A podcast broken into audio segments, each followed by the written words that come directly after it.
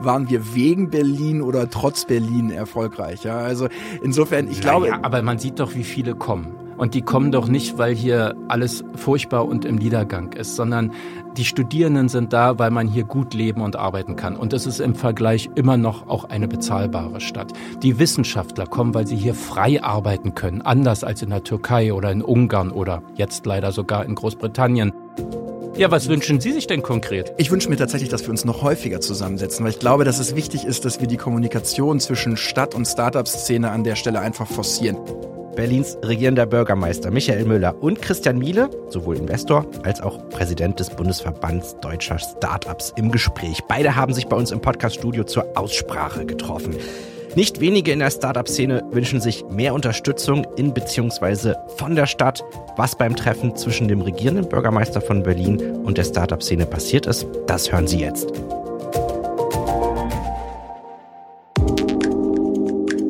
Und damit herzlich willkommen zur neuen Ausgabe des Tech-Briefings vom 12. März 2020, dem neuen Media Pioneer Original, direkt aus Berlin. Mein Name ist Daniel Fiene und in dieser Woche ist Richard Gutjahr wieder mit dabei. Hallo nach München. Guten Tag aus dem Homeoffice. Sehr vorbildlich, Richard, aber das machen wir auch schon länger so, ne?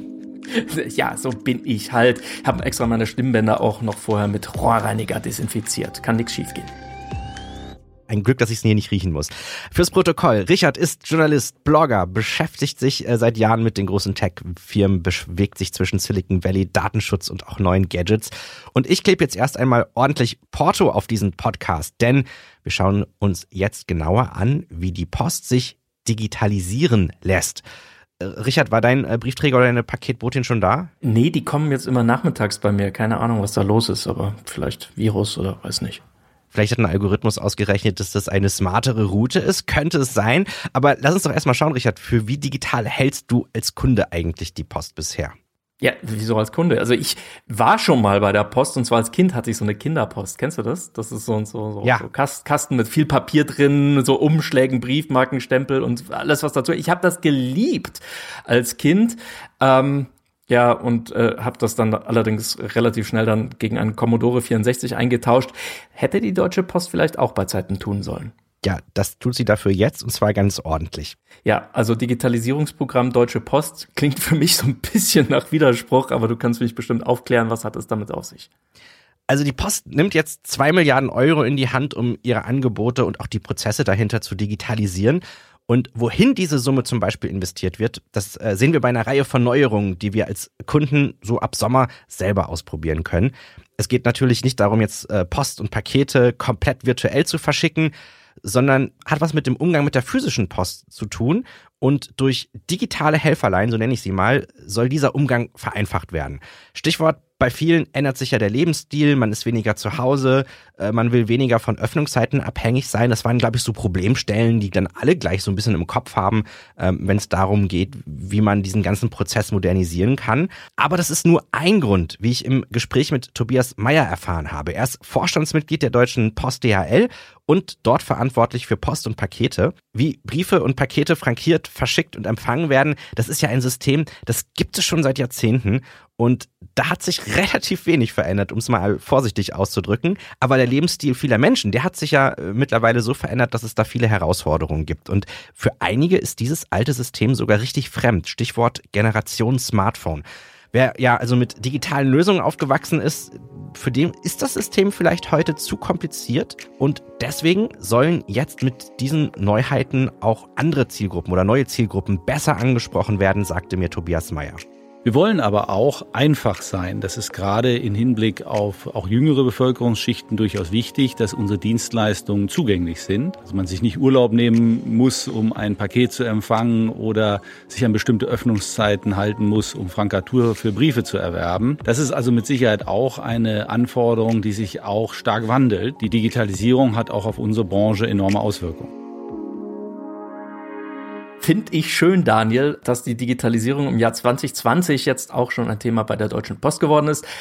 Aber mal im Ernst, was verspricht sich die Post denn von diesen neuen Angeboten? Also Effizienz ist da, glaube ich, das Stichwort. Einmal aus Sicht des Kunden, aber auch aus Sicht des Zustellers. Ich meine, jeder kennt Geschichten. Ich habe auch schon oft lange auf mein Paket gewartet, wusste nicht genau, wann die Zustellerin, der Zusteller kommt.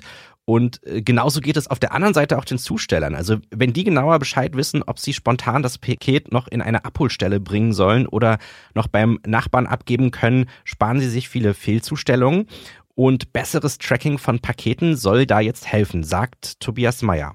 Greifen wir mal ein konkretes Beispiel raus. Ich glaube, das ist besser, das konkret zu verdeutlichen. Wir werden einführen im Laufe dieses Jahres, das läuft bereits hoch, das sogenannte Live-Tracking von Paketen. Was geschieht dort? Wir beladen morgens das Fahrzeug mit den Paketsendungen, die für einen bestimmten Bereich vorgesehen sind und errechnen dann eine Tour. Das hat zum einen den Vorteil, dass für neue Mitarbeiter wir sie durch den Bezirk navigieren können, so wie wir das aus dem Auto kennen. Viele unserer erfahrenen Kräfte brauchen das aber keinenfalls. Was aber wichtig ist, auf Basis dieser Touroptimierung können wir vorausberechnen, wann wir welches Paket voraussichtlich zustellen. Und darüber benachrichten wir zukünftig unsere Empfängerkunden. Das heißt, sie erhalten ein Zeitfenster, je nachdem, wie genau wir das wissen, 90 oder 60 Minuten. Dann sind wir voraussichtlich bei ihnen an der Haustür und stellen das Paket zu. Das hat für den Kunden Vorteile. Er kann sich darauf einstellen. Er kann aber auch uns mitteilen, dass er beispielsweise zu der Zeit nicht zu Hause ist und dementsprechend die Ablage an einem spezifischen Ort wünscht, die Zustellung an einen Nachbarn oder eben zu diesem Zeitpunkt noch möglich, die Umleitung an eine Filiale oder an eine Packstation. Für den Mitarbeiter heißt das, er spart Zustellversuche, die nicht erfolgreich sind. Er spart sich den Weg erst zur Tür des Empfängers, dann zur Tür des Nachbarns, jedenfalls auch mehrerer Nachbarn. Das ist also aus Sicht auch unserer Mitarbeiter eine echte Erleichterung. Und es hilft uns natürlich auch effizienter zu sein, weil wir Zeit einsparen und weil wir vor allen Dingen nicht die Zeit dort verbringen, wo sie der Empfängerkunde nicht wertschätzt. Wir können also künftig noch viel kurzfristiger Bescheid geben, ob wir das Paket nicht vielleicht doch noch umlenken oder woanders abgeben lassen möchten. Was anderes, verschickst du eigentlich noch Briefe, also so mit Briefmarke oder zum Briefkasten laufen und so? Ja, also ich muss ehrlich gesagt sagen, ich habe da so ein Verhalten, was ich mir bei mir persönlich immer wieder feststelle, dass ich das Absenden von Briefen verschiebe, weil ich irgendwie dann mir erst noch überlegen muss, wo ich dann mir nochmal Briefmarken kaufe und so weiter und so fort. Es gibt ja eigentlich das Handyporto, ne? Also dass ich mit meinem Handy eine Briefmarke kaufen kann, aber da kommen dann nochmal extra Mobilfunkkosten hinzu und das will ich dann auch nicht machen. Also verschiebe ich das Ganze dann immer, bis es nicht mehr geht. Aber so ab Ende des Jahres, da gibt es eine neue Lösung. Und die hat etwas mit Hashtags zu tun. Also Hashtags sind da die Lösung. Genauer gesagt geht es um die mobile Briefmarke. Ich kann über eine App das ganz normale Porto bezahlen, bekomme dann eine Ziffern- und Buchstabenfolge, die ich dann einfach auf den Umschlag mit meinem Stift schreibe und zwar versehen mit dem Hashtag Porto. Das finde ich irgendwie sehr, sehr amüsant. Es fallen dann keine Extrakosten mehr an. Wie im Moment, also keine Briefmarken mehr? Und das zeigen Männer dann in Zukunft einer Frau, wenn man sein Date noch mit nach dem Kino zu sich nach Hause einladen will, soll ich dir meine Hashtags zeigen? Also keine Briefmarken mehr, finde ich ja ein Skandal. Nein, davon geht auch die Post nicht aus, dass die Briefmarken jetzt verschwindet. Im Gegenteil, die werden sich sogar ein bisschen verändern. Künftig gibt es neben jeder Briefmarke auch einen individuellen QR-Code oder auch Matrixcode in der Postsprache genannt. Kennen wir schon von Paketen. Künftig geht das auch bei Briefen. Bevor ich jetzt einen Brief sagen wir mal von hier, von Berlin zu dir nach München schicke, da kann ich die Briefmarke mit meiner App scannen und durch diesen Matrixcode, der dann so klein daneben ist, kann ich die Reise des Briefs zu dir nach München konkret verfolgen. Also ich kann wirklich sehen, wo ist der Brief gerade und wann kommt der voraussichtlich bei dir an. Tja, und für dich als vielleicht Briefmarkensammler gibt es auch eine Neuheit, bei der Tobias Meyer dann doch irgendwie ins Schwärmen gekommen ist. Was noch ein besonderes Schmankerl ist, vor allen Dingen diejenigen, denen die Briefmarke auch emotional ans Herz gewachsen ist, die Philatelisten. Wir stellen darüber auch über diesen Matrixcode digital Informationen zur Briefmarke zur Verfügung. Das heißt, Informationen zum Motiv, warum dieses Motiv, was ist der Hintergrund, wie wurde die Briefmarke gedruckt, wer hat sie herausgegeben. Also auch den Philatelisten wird das Herz digital höher schlagen. Diese Matrixcodes auf den Briefmarken kommen aber erst im nächsten Jahr. Ich wusste es ja schon immer, die Deutsche Post lebt in der Matrix. Sag mal, kann ich in Zukunft dann auch bei Paketen so einen Hashtag oben draufschreiben mit dem Adding und das Paket kommt dann an? Ja, das geht leider nicht. Also wir brauchen auch da weiter einen Aufkleber. Den kann ich mir auch als mobile Paketmarke über die Post-App kaufen. Ich kann den dann entweder selber ausdrucken oder mir ausdrucken lassen in einer Filiale Oder auch bei einem Paketannahmesteller oder halt bei jedem DHL-Zusteller. Das ist neu. Also alle Zusteller werden gerade mit mobilen Druckgeräten ausgestattet. Ich kann dann hingehen, meine mobile Paketmarke auf dem Smartphone scannen lassen und schon bekomme ich den Ausdruck, der gut klebt. Und ich habe den Eindruck, dass die Post lieber selber druckt, denn das selber zu Hause ausdrucken, das läuft nicht immer so reibungslos, wie Tobias Meyer erzählt. Nicht jeder Prittstift hält leider den gesamten Versandprozess durch und für den Paketlogistiker gibt es kein größeres Ärgernis als ein Paket ohne Label, das heißt ohne Kennzeichnung von Empfänger und Absender, weil uns das natürlich sehr viel Arbeit macht und beim Kunden auch Ärger erzeugt, weil er ja oftmals nicht weiß, dass das Label, was er in guter Absicht aufgeklebt hat, dann abgefallen ist. Also auch das hilft uns sehr, solche Situationen zu vermeiden. Also wenn ich künftig ein Paket bekomme, kann ich Retouren oder auch neue Pakete einfach direkt mit meiner mobilen Paketmarke ausstatten und dann dem Zusteller mitgeben. Die mobile Paketmarke ist jetzt auch schon verfügbar. Also was so Pakete betrifft, da traue ich der Post mehr zu als bei der digitalen Briefpost. Erinnerst du dich noch an diesen Mega-Flop E-Postbrief? Der wurde vor 10 Jahren eingeführt, mit Millionen Geldern beworben, in Fußballstadien, überall, hast du nicht gesehen, Fernsehspots. Und jetzt hat man das Ganze 10 Jahre später still und heimlich am 1. Januar eingestellt. Was gibt's denn stattdessen? Wobei ich lustigerweise die E-Post-App noch selber persönlich nutze, geht's gerade für einen Nachsenderauftrag, dass ich dann meine Post da digitalisiert bekomme. Also das funktioniert zum Glück noch. Aber dieses System wird auch außerhalb der E-Post-App fortgeführt oder eingeführt, dass man sich informieren lassen kann, wenn tatsächlich ich einen Brief bekomme, was denn das voraussichtlich sein wird. Ab Sommer kannst du, wenn du eine Mailadresse bei GMX und Web.de hast, E-Mails mit einer Vorab-Info deiner Post bekommen. Wie das technisch geht, habe ich mir auch erstmal erklären lassen. Das funktioniert so, erstmal technisch, dass wir ein Bild erstellen in der Eingangssortierung aller Briefe für die Kunden, die eben diesen Service gewählt haben und dieses Bild des Umschlags dann aussteuern an gmx oder web.de und dadurch eben morgens ihnen schon zeigen, welche Sendungen sie im Laufe des Tages erhalten. Gleichzeitig, und das haben wir in der Pilotierung gesehen, erhalten sie eine digitale Archivierung der Sendung. Sie können nachvollziehen, welche Briefe sie wann erhalten haben. Das kann in ihrem Postfach entsprechend sortiert werden. Das heißt, das ist die Neuerung, die wir bringen, aus unserer Kenntnis auch weltweit einmalig, dass wir eben dieses digitale Abbild für fast alle Briefsendungen morgens schon bereitstellen können. Sprich, wenn ich nochmal schauen möchte, wann ein bestimmter Brief angekommen ist, kann ich dann auch nochmal in meinem Mailarchiv einfach nachsuchen. Dieser Service soll auch kostenlos sein. Und warum nur GMX und Web.de? Ja, also beide Anbieter gehören ja zusammen zur United Internet AG. Es gab hier schon einen Pilottest mit 500 Kunden. Das hat wohl funktioniert, deswegen wird es jetzt an alle ausgerollt. Die Post begründet die Wahl des Partners mit den hohen Datenschutzstandards, die dieser Partner erfüllen muss. Hat mich ein bisschen verwundert. Ich kann verstehen, dass man da nicht direkt mit internationalen Mail-Anbietern über der ganzen Welt verstreut sich einig wird. Aber bei einem Anbieter wie T-Online hätte ich das schon erwartet. Immerhin haben Post und Telekom ja auch eine gemeinsame Vergangenheit. Lass uns mal beim Thema Lieferungen bleiben. Da hieß es ja vorher schon bei den Paketen, da wird es ein besseres Live-Tracking geben. Also bei Amazon, da kann ich ja heute schon im Netz verfolgen, wo sich mein Lieferant gerade aufhält. Wird es das bei der Post auch irgendwann mal geben? Also die Post möchte uns da auch besser informieren. Es gibt ja so diesen einen Moment, ne? Also man wartet den ganzen Tag aufs Paket, da ist man einmal kurz unter der Dusche und in dem Moment verpasst man die Klingel.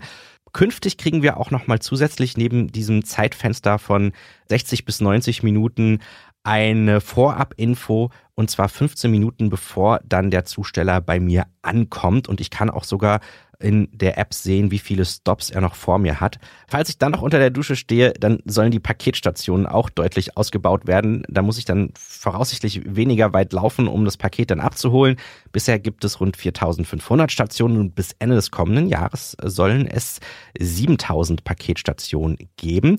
Und ein Automat, der soll auch weiterentwickelt werden. Der heißt Post und Paket 24/7, kenne ich auch aus meiner Nachbarschaft. Da gibt es eine neue Version. Damit kann ich dann nicht nur Pakete empfangen und versenden, sondern auch Brief- und Paketmarken kaufen, Briefe verschicken, Briefmarken ausdrucken lassen. In den nächsten Monaten gibt es auch einen Test von einer Funktion, bei der ich mal gespannt bin, wie die ankommt. Was wir auch pilotieren werden, wo wir aber dann sehen müssen, wie der Empfängerkunde das annimmt, ist ein Videochat. Das heißt, dass wir über Beratung, aber auch Identifikationen darüber anbieten. Wir haben ja bereits das Postident-Verfahren in der Filiale. Wir bieten das auch als Videoident an. Das heißt, hier wollen wir diese Fähigkeiten nutzen, um Beratungs- und Identifizierungsleistungen auch über die Packstation erbringen zu können, beziehungsweise den Post-24/7-Automaten, wie wir diese erweiterte, getunte Packstation, wenn man das so nennen darf, dann nennen wollen. Ein Videochat am Postautomaten. Kannst du dir das vorstellen, Richard? Wirklich so nicht. Wir reden ja auch mit Alexa. Aber was ich mich frage, gibt es dann bald noch weniger Postfilialen oder dann am Ende auch Briefkästen? Und vor allem erhöht sich dann das Briefporto weiterhin wie in den letzten Jahren? Also das sagt die Post dazu. Diese neuen digitalen Produkte, die kosten erstmal nichts für die Kunden und einen Einfluss auf das Porto sollen sie auch nicht haben. Also eine Paketstation zählt heute zum Beispiel auch nicht in die gesetzlichen Vorgaben, was echte Filialen oder Partnerstellen angeht. Da soll sich also erstmal nichts verändern. Ja, und was die 2 Milliarden Euro angeht, die die Post jetzt in die Digitalisierung investiert, ich denke, die Post möchte das wieder rausholen, indem einmal Zeit gespart wird, indem unerfolgreiche Zustellungen reduziert werden und insgesamt mehr Kunden die Angebote nutzen, weil sie dann ja auch zugänglicher gestaltet sind. So erhofft sich das zumindest die Post. Okay, viel Hoffnung im Spiel. Ich bin noch so ein bisschen skeptisch, Daniel, aber wer weiß, wie bewertest du diese Digitalisierungsmaßnahmen bei der Deutschen Post? Also ich glaube jetzt erstmal aus Kundensicht sind die Verbesserungen praktisch, aber wenn wir mal ehrlich sind, sie sind auch überfällig. Also die Paketstationen gibt es schon seit fast 20 Jahren, die Handymarke gibt es auch lange, aber über die konsequente Digitalisierung reden wir jetzt erst im Jahr 2020. Wir sollten natürlich auch im Hinterkopf haben, dass die Post ein Koloss ist. Es gibt alleine 65.000 eigene Paketzusteller oder Partner, die das übernehmen. Viele Digitalisierungsprozesse sind schon im Hintergrund in den vergangenen Jahren passiert. Und das waren auch Vorbereitungsmaßnahmen, durch die die neuen Produkte jetzt möglich sind. Hören wir nochmal Tobias Meyer aus dem Postvorstand. Ja gut, wir haben in der Vergangenheit, in den letzten Jahren dort viel investiert und auch viel gemacht. Beispielsweise die Lesetechnik in unseren Sortierzentren bereits aufgerüstet, um eben Matrixcodes auch qualitativ hochwertig, zuverlässig auslesen zu können. Schrifterkennung ist etwas, was wir seit Jahren intensiv beackern und wo wir, glaube ich, auch sehr gut sind. Das sind natürlich technische Voraussetzungen, die wir jetzt nutzen können und die auch erforderlich sind, um diese Maßnahmen, dieses Zusatzangebot für unsere Kunden überhaupt wirtschaftlich darstellen zu können. Denn viele dieser Investitionen haben wir bereits getätigt und nutzen sie jetzt, um einen breiteren Kundennutzen eben darstellen zu können. Das ist das, was wir mit dem Digitalisierungsprogramm jetzt im Wesentlichen verfolgen. Ja, mein Fazit, die Deutsche Post, die hat ja schon am eigenen Leib erfahren, dass Veränderung alles andere als einfach ist. Du hast schon den E-Post-Brief erwähnt. Auch das ehrgeizige Elektroscooter-Projekt ist ja insofern gescheitert, dass die Elektroauslieferungsfahrzeuge nicht weiter neu gebaut werden, sondern erstmal weiter gepflegt werden. Aber auf der anderen Seite, finde ich, ist auch mal wieder interessant zu sehen, wie komplex Logistik ist. Also ich glaube, die Post muss die Möglichkeiten, die sich durch die digitalisierten Angebote ergibt, einmal gut den Kunden erklären und vielleicht auch noch transparenter machen, wie herausfordernd Logistik sein kann. Ich glaube, davon profitieren dann sowohl einmal die Kunden, aber auch die Post selbst. Was sagt es eigentlich, Daniel, über den Start-up-Standort Deutschland aus, dass ausgerechnet in der Hauptstadt, in Berlin, das Verhältnis zwischen der Start-up-Szene und der Stadtspitze, als sagen wir mal, unterkühlt gilt, um es mal vorsichtig auszudrücken. Latent war aus vielen Ecken der Hauptstadt zu hören, der regierende Bürgermeister würde zu wenig tun für die Start-up-Szene. Tja, das möchten wir jetzt mal gemeinsam herausfinden, denn wir haben beide Seiten zu uns ins Podcast-Studio eingeladen. Christian Miele, der ist ja nicht nur als Kolumnist hier im Podcast regelmäßig zu hören, er ist auch der Präsident des Bundesverbands Deutscher Start-ups. Und der hat sich mit Michael Müller getroffen, Berlins regierendem Bürgermeister. Und gemeinsam haben sie in einem Gespräch über das bisherige Verhältnis gesprochen. Und zwar darüber, was sich da auch konkret zwischen Startups und der Stadt ändern sollte.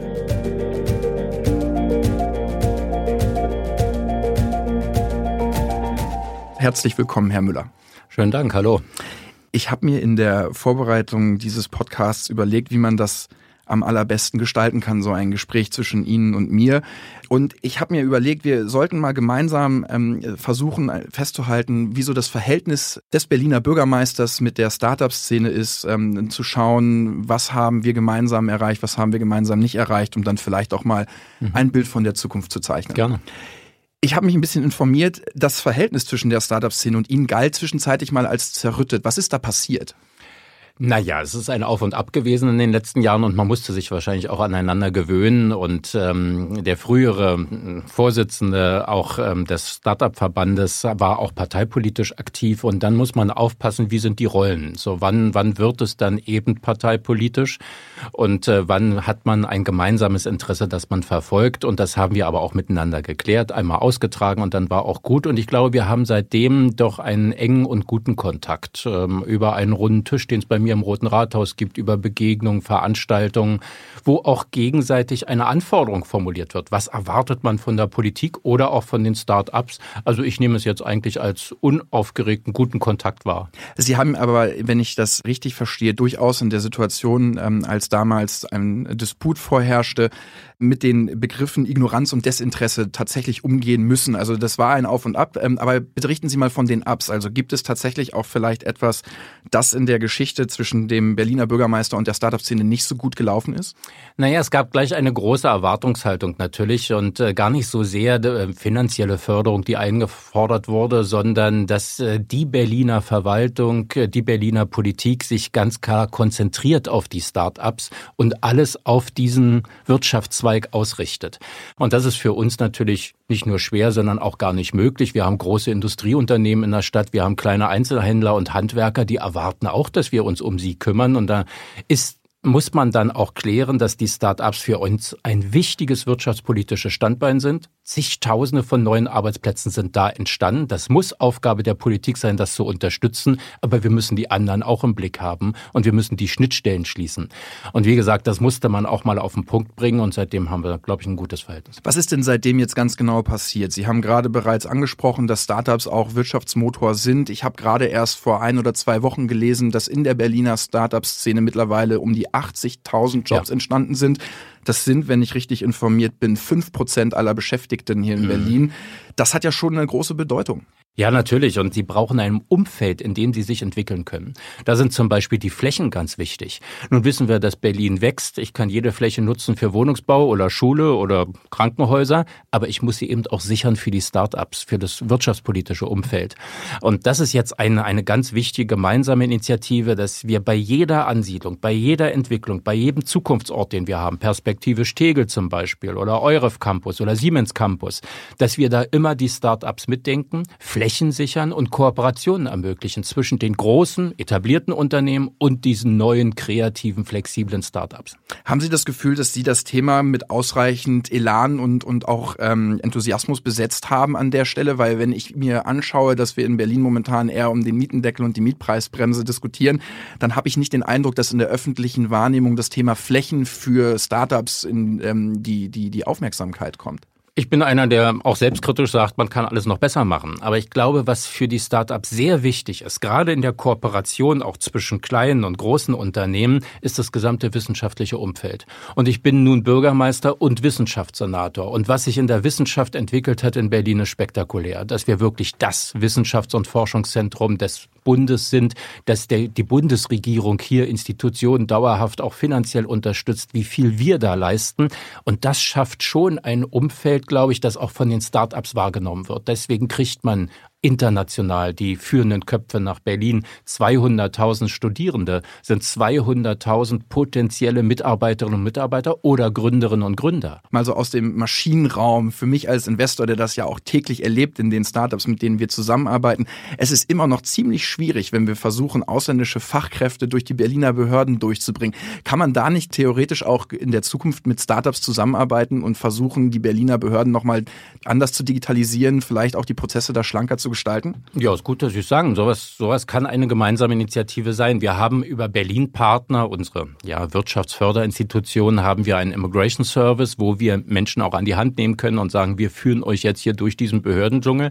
Aber das ist zum Beispiel, was Sie ansprechen, auch eine Möglichkeit der Zusammenarbeit. Wir haben beim letzten Rundentisch Startups bei mir im Roten Rathaus zum Beispiel auch besprochen, dass wir gegenseitig Praktika anbieten wollen. Wir wollen, dass Berliner Verwaltung bei den Startups lernt, wie ticken die eigentlich, wie machen die ihre Unternehmenspolitik und umgekehrt, dass die Startups in die Verwaltung kommen, um auch zu lernen, wie funktioniert Verwaltung.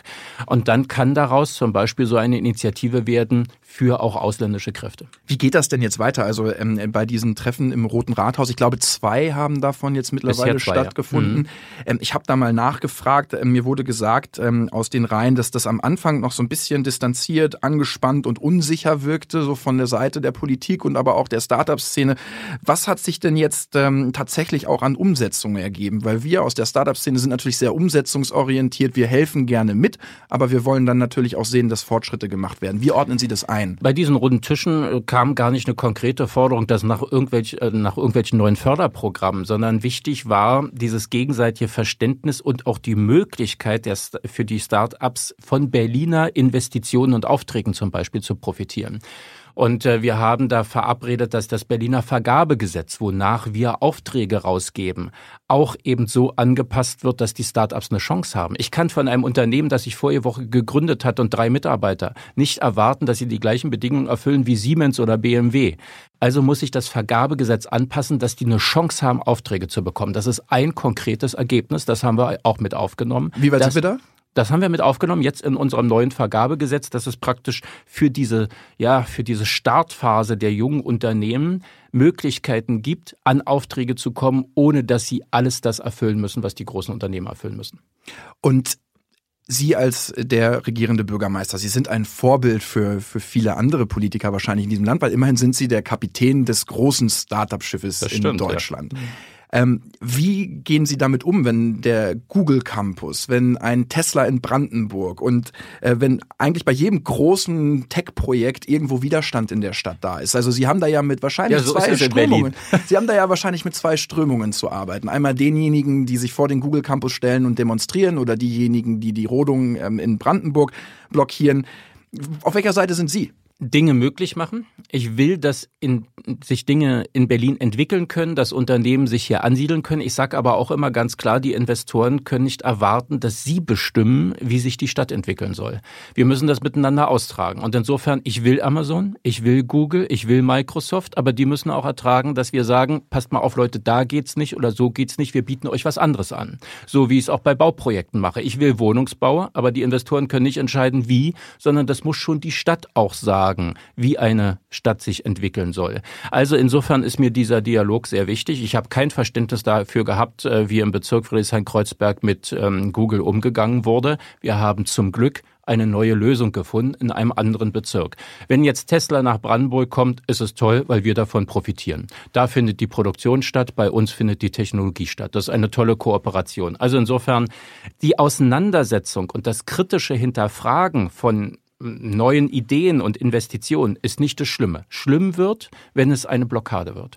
Das darf man nicht zulassen und dagegen wehre ich mich auch bei anderen Investitionsentscheidungen. Das wäre schön, wenn wir da in Zukunft vielleicht auch noch enger zusammenarbeiten könnten, weil da wünsche ich mir einen Bürgermeister, der auch mal auf die Barrikaden geht und sagt, okay, ich stehe hinter den Tech-Companies.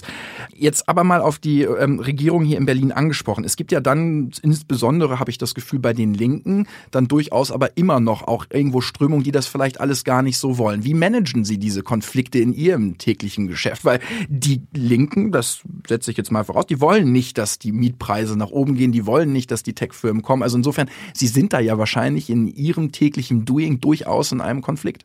Ja, ist nicht einfach. Und das ist mitunter dann auch Mund-zu-Mund-Beatmung, dass man mit den Senatsmitgliedern sprechen muss und die Themen einzeln durchgehen muss und sehen muss, was kann man ermöglichen und was nicht. Es gibt auch Fälle, wo ich mich auch mal ärgere, gebe ich offen zu. Jetzt hier zum Beispiel bei dem Thema der IAA, Automobilausstellung, da geht es ja nicht darum, Autos zu zeigen, sondern da ging es um Technologie. Ja, was können Startups zum Beispiel in der Mobilität bieten? Sie sprechen davon, dass es sowohl Erfolge als auch Niederlagen gegeben hat. Was ist denn so Ihr persönliches Highlight in der Startup-Politik gewesen? Worauf sind Sie besonders stolz?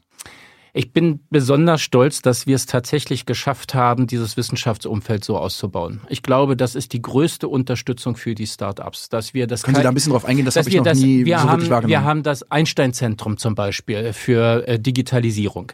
Das sind ganz konkret 50 zusätzliche Professuren nur für den Bereich der Digitalisierung und KI. Wir haben ein Fraunhofer-Institut ansiedeln können für KI. Wir haben viele andere Institutionen bis hin jetzt nach Oxford. Die Universität Oxford, die ein Standbein in Berlin sucht und jetzt gefunden hat, auch um das Thema Digitalisierung voranzutreiben. Dass wir dieses Umfeld geschaffen haben in den letzten Jahren, dass daraus noch mehr erwächst, im Gesundheitsbereich wieder mit der Charité zum Beispiel zusammen, das tatsächlich sehe ich als ganz, ganz großen Erfolg für Berlin und die Start-up-Anwendung. Ich glaube, da können wir tatsächlich auch noch versuchen, enger zusammenzuarbeiten in der Zukunft, dass man es wirklich auch schafft, in Berlin Firmen von einem Format eines Zalandos, eines Auto1, eines N26 noch mit aufzubauen, weil das brauchen wir ja letztendlich. Ich glaube, gerade im Fintech-Bereich haben wir da auch einiges zu bieten. Das ja, mit N26, hätte ich so gar nicht vermutet. Ich dachte, da wären so die traditionellen Standorte London oder Frankfurt wären die auch stark sind. Ja, aber das habe ich zum Beispiel auch gelernt bei diesen runden Tischen, dass da die Start-ups sagen, da ist der Standort für uns gar nicht wichtig. Wir brauchen eben ein entsprechendes Umfeld und dann können wir ein gutes Fintech-Unternehmen aufbauen, auch in Berlin, obwohl der Bankenplatz in Frankfurt ist. Also da geht glaube ich, noch viel mehr. Ja, stellen Sie sich mal vor, in 1, 2, vielleicht in 3 Jahren könnte N26 mal mehr wert sein als die Commerzbank. Ja? Also das könnte spannend sein. Sagt was über beide aus. Das stimmt. Lassen Sie uns noch einen Blick nach vorne wagen. Was ist es denn, was wir vielleicht in Zukunft noch tun können in Berlin, um den Standort noch weiter zu stärken und dafür zu sorgen, dass wir diesen Trend mit den vielen Arbeitsplätzen fortsetzen können? Na, auch mal öffentlich loben. Nein, ich sage das ganz bewusst, weil ich glaube, das wissen wir alle, in der Wirtschaft ist es auch wichtig, dass man das Gefühl vermittelt, dass man gemeinsam etwas erreichen will. Das spielt einfach auch eine Rolle. Und wenn ich mich mit den Start-ups unterhalte in einem kleinen Rahmen, sagen die, an der und der Stelle musst du nacharbeiten, da seid ihr noch nicht gut in Berlin, aber insgesamt fühlen wir uns sehr wohl und es ging gut voran. Wenn ich dann in der Zeitung die Verbände und Institutionen lese, dann habe ich immer das Gefühl, alles ist furchtbar und im Niedergang. Und da einfach auch mal gemeinsam einen Standort loben und sagen, wir haben hier was erreicht und wir wollen noch mehr erreichen. Und das heißt nicht, dass wir uns zurücklehnen, sondern heißt, dass wir auf den positiven Dingen aufbauen. So diese Haltung mal, da geht noch mehr, weil wir schon gut sind. Ich glaube, das ist, glaube ich, genau der Konflikt zwischen der Startup-Szene und Berlin. Da geht es ja immer darum, dass man sagt, waren wir wegen Berlin oder trotz Berlin erfolgreich? Ja, also insofern, ich glaube... Ja, aber man sieht doch, wie viele kommen. Und die kommen doch nicht, weil hier alles furchtbar und im Niedergang ist, sondern die Studierenden sind da, weil man hier gut leben und arbeiten kann. Und das ist im Vergleich immer noch auch eine bezahlbare Stadt. Die Wissenschaftler kommen, weil sie hier frei arbeiten können, anders als in der Türkei oder in Ungarn oder jetzt leider sogar in Großbritannien, wo sie dann eben nicht mehr den Zugang zu Europa haben. Die Unternehmen kommen hierher, weil hier die Flächen sind. Wo hat man in einer 4-Millionen-Metropole noch Flächen für Entwicklung? Da kommt doch vieles Positive zusammen und das können wir doch auch mal gemeinsam darstellen. Ich glaube auch. Also Herr Müller, ich nehme für mich mit, dass wir vielleicht auch beide in Zukunft ein bisschen enger noch zusammenrücken müssen. Ja, was wünschen Sie sich denn konkret? Ich wünsche mir tatsächlich, dass wir uns noch häufiger zusammensetzen, weil ich glaube, dass es wichtig ist, dass wir die Kommunikation zwischen Stadt- und Start-up-Szene an der Stelle einfach forcieren. Ich bin ehrlich zu Ihnen, ich glaube, 2 Treffen bis dato, nachdem es damals mal so ein etwas zerrüttetes Verhältnis zwischen der Szene und der Regierung gab, das reicht nicht. Ich glaube, wir müssen uns häufiger zusammensetzen, wir müssen in die Themen einsteigen und meines Erachtens nach müssen wir vor allem gemeinsam auch wirklich das Ziel haben, etwas umzusetzen. Da sind wir Startups sehr gut drin. Die Politik hat da einfach andere Hürden auf dem Weg. Das verstehen wir auch. Das Angebot, das wir an die Politik haben, ist, und deswegen sitzen wir 2 ja auch gemeinsam hier in diesem Podcast, dass wir uns darüber unterhalten, was wir auch gemeinsam tun können, weil wir schon wissen, dass wir eine Verantwortung haben. Es geht darum, Arbeitsplätze zu schaffen. Es geht darum, auch Wohlstand zu sichern in der Zukunft. Und wenn man sich anschaut, was Berlin in den letzten Jahren erreicht hat, 80.000 Arbeitsplätze, viele, viele, viele, viele tolle Technologien, viele tolle Startups, dann ist da ja noch mehr drin. Also insofern, mein Wunsch... Klappern gehört zum Handwerk. Das ist vielleicht ein schräges Sprachbild bei den Startups, aber trotzdem... machen sie auch Werbung dafür. Parlamentarische Abende zum Beispiel. Große Unternehmen laden Abgeordnete und Senatoren ein und zeigen einfach, was sie drauf haben. Warum machen das nicht auch Start-ups? Ich besuche Start-ups bei meinen Sommer- oder Ostertouren oder wie auch immer. Wenn ein bisschen Luft im Kalender ist, dann fahre ich hin und besuche einzelne Unternehmen. Aber die Start-ups müssen auch für sich werben und sagen, kommt zu mir, ich zeige euch mal, was wir drauf haben. Und ich glaube, dass das wichtig ist, dass die Politik auch wirklich von Seiten der Start-ups eingebunden und in die Pflicht genommen wird. Und das ist dann nicht nur der Bürgermeister, sondern es sind die einzelnen Wahlkreisabgeordneten, Bundestagsabgeordneten. Die müssen es auch lernen, denn die treffen die Entscheidungen in den Parlamenten.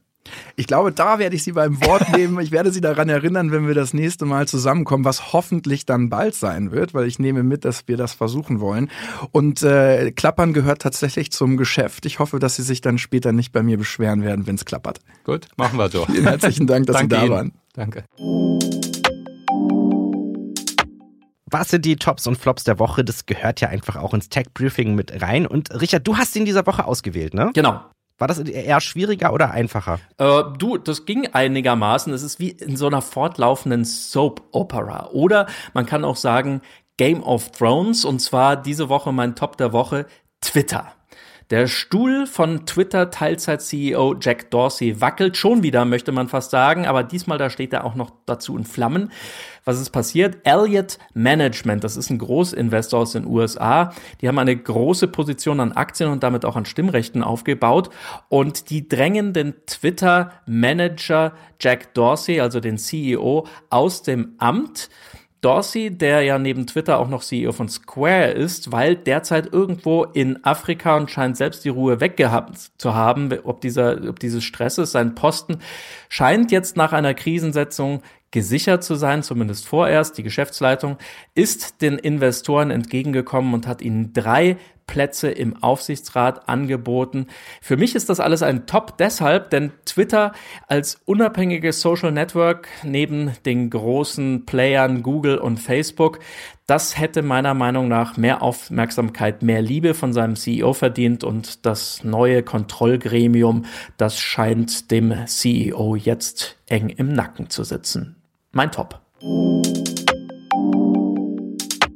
Und als dein Flop der Woche bezeichnest du einen Bekannten, den wir hier auch schon ausführlich thematisiert haben, Facebook. Ja, leider schon wieder.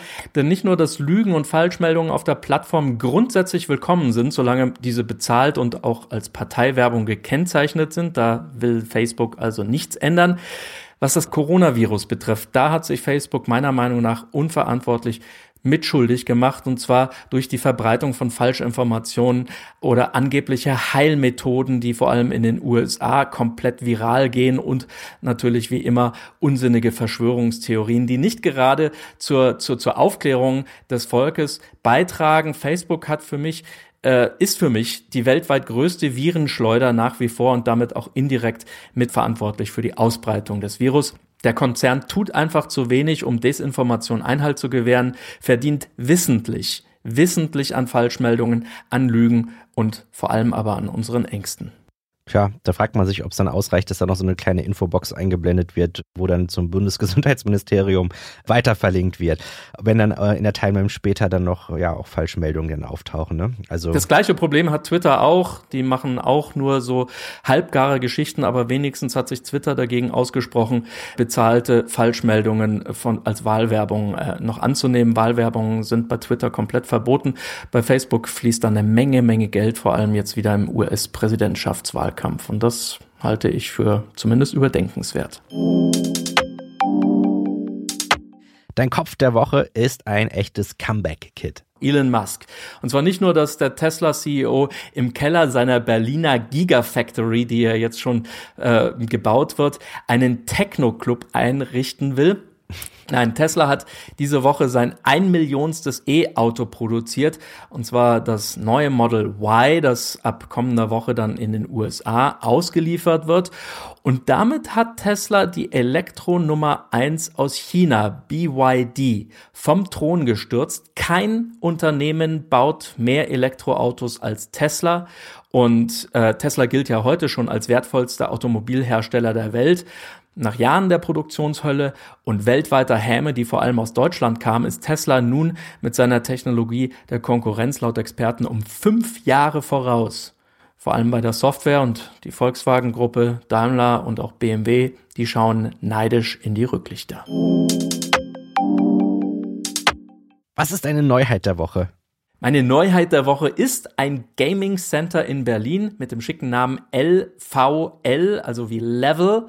Und schon lange vor dem Coronavirus gab es ja Sport- und Fußballmatches ganz ohne Live-Publikum, rein im virtuellen Raum. Der E-Sports-Bereich, der steckt allerdings in Deutschland noch in den Kinderschuhen, und Level, The World of Gaming, will da so eine Art Treffpunkt, Begegnungsstätte für Gamer, aber auch für Neugierige sein. Auf 2500 Quadratmetern gibt es Konsolenspiele für Beginner, es gibt Trainingsräume im Keller, den Dome gibt es dort, das ist so eine Art Stadion mit Platz für 200 Zuschauer. Und sogar ein Hamburger-Restaurant mit einem Roboter, der am Küchenherd steht. Am 26. März ist Eröffnung. Das Ganze in der Schützenstraße 73, also nur unweit vom Checkpoint Charlie entfernt. Also ich schaue mir das auf alle Fälle mal an. Tja, Richard, und damit sind wir auch schon am Ende vom Tech-Briefing. Ich glaube, das sind auch besondere Zeiten. Wir haben jetzt nicht uns zu intensiv zum Beispiel mit dem Coronavirus beschäftigt, aber in den Timelines ist das ja gerade sehr präsent. Teilweise auch ist da sehr viel Panik und Hysterie dabei. Auf der anderen Seite werden oft auch Witze gemacht, andere versuchen aufzuklären. Wie blickst du gerade auf diese Tage? Also bei aller Verunsicherung, die man ja ganz deutlich spürt, jetzt die ersten Fußballspiele ohne Zuschauer und so weiter. Ich versuche das Ganze irgendwie positiv zu sehen. Und zwar auch irgendwie als Chance, dass wir uns irgendwie klar machen, wie verletzlich wir alle sind. Und zwar alle, also als Menschheit, also egal welche Hautfarbe, welches Geschlecht, welche Abstammung wir haben, dass wir wirklich verstehen, dass wir irgendwie eins sind und dass wir nur gemeinsam eine Chance haben, da irgendwie durchzukommen. Und das ist auch irgendwo so meine Hoffnung, also dass wir in solchen Zeiten anstatt ein Stück weit auch füreinander Verantwortung übernehmen, also dass wir unsere Hände ja nicht nur für uns selber waschen, sondern eben auch für andere mit, und das eben auch virtuell im Netz, also dass wir uns eben nicht irgendwie verrückt machen, dass wir vielleicht ein bisschen den Ton runterdimmen, uns nicht mehr gegenseitig so anschreien, sondern vielleicht ein bisschen mehr zuhören, füreinander da sind. Das wäre zumindest meine Hoffnung, und das wäre so mein Wort zum Sonntag, sprach Pfarrer Gutjahr. Das hast du, glaube ich, sehr schön gesagt, Richard. Ich danke dir da herzlich. Ich freue mich auch schon auf die nächste Ausgabe. Wir hören uns schon am kommenden Donnerstag mit einem frischen Tech-Briefing. Wir beide auch schon wieder. Sie können uns gerne mailen. techbriefing@mediapioneer.com. Richard, dann hören wir uns nächste Woche wieder. Bis dahin. Tschüss. Ciao, mach's gut.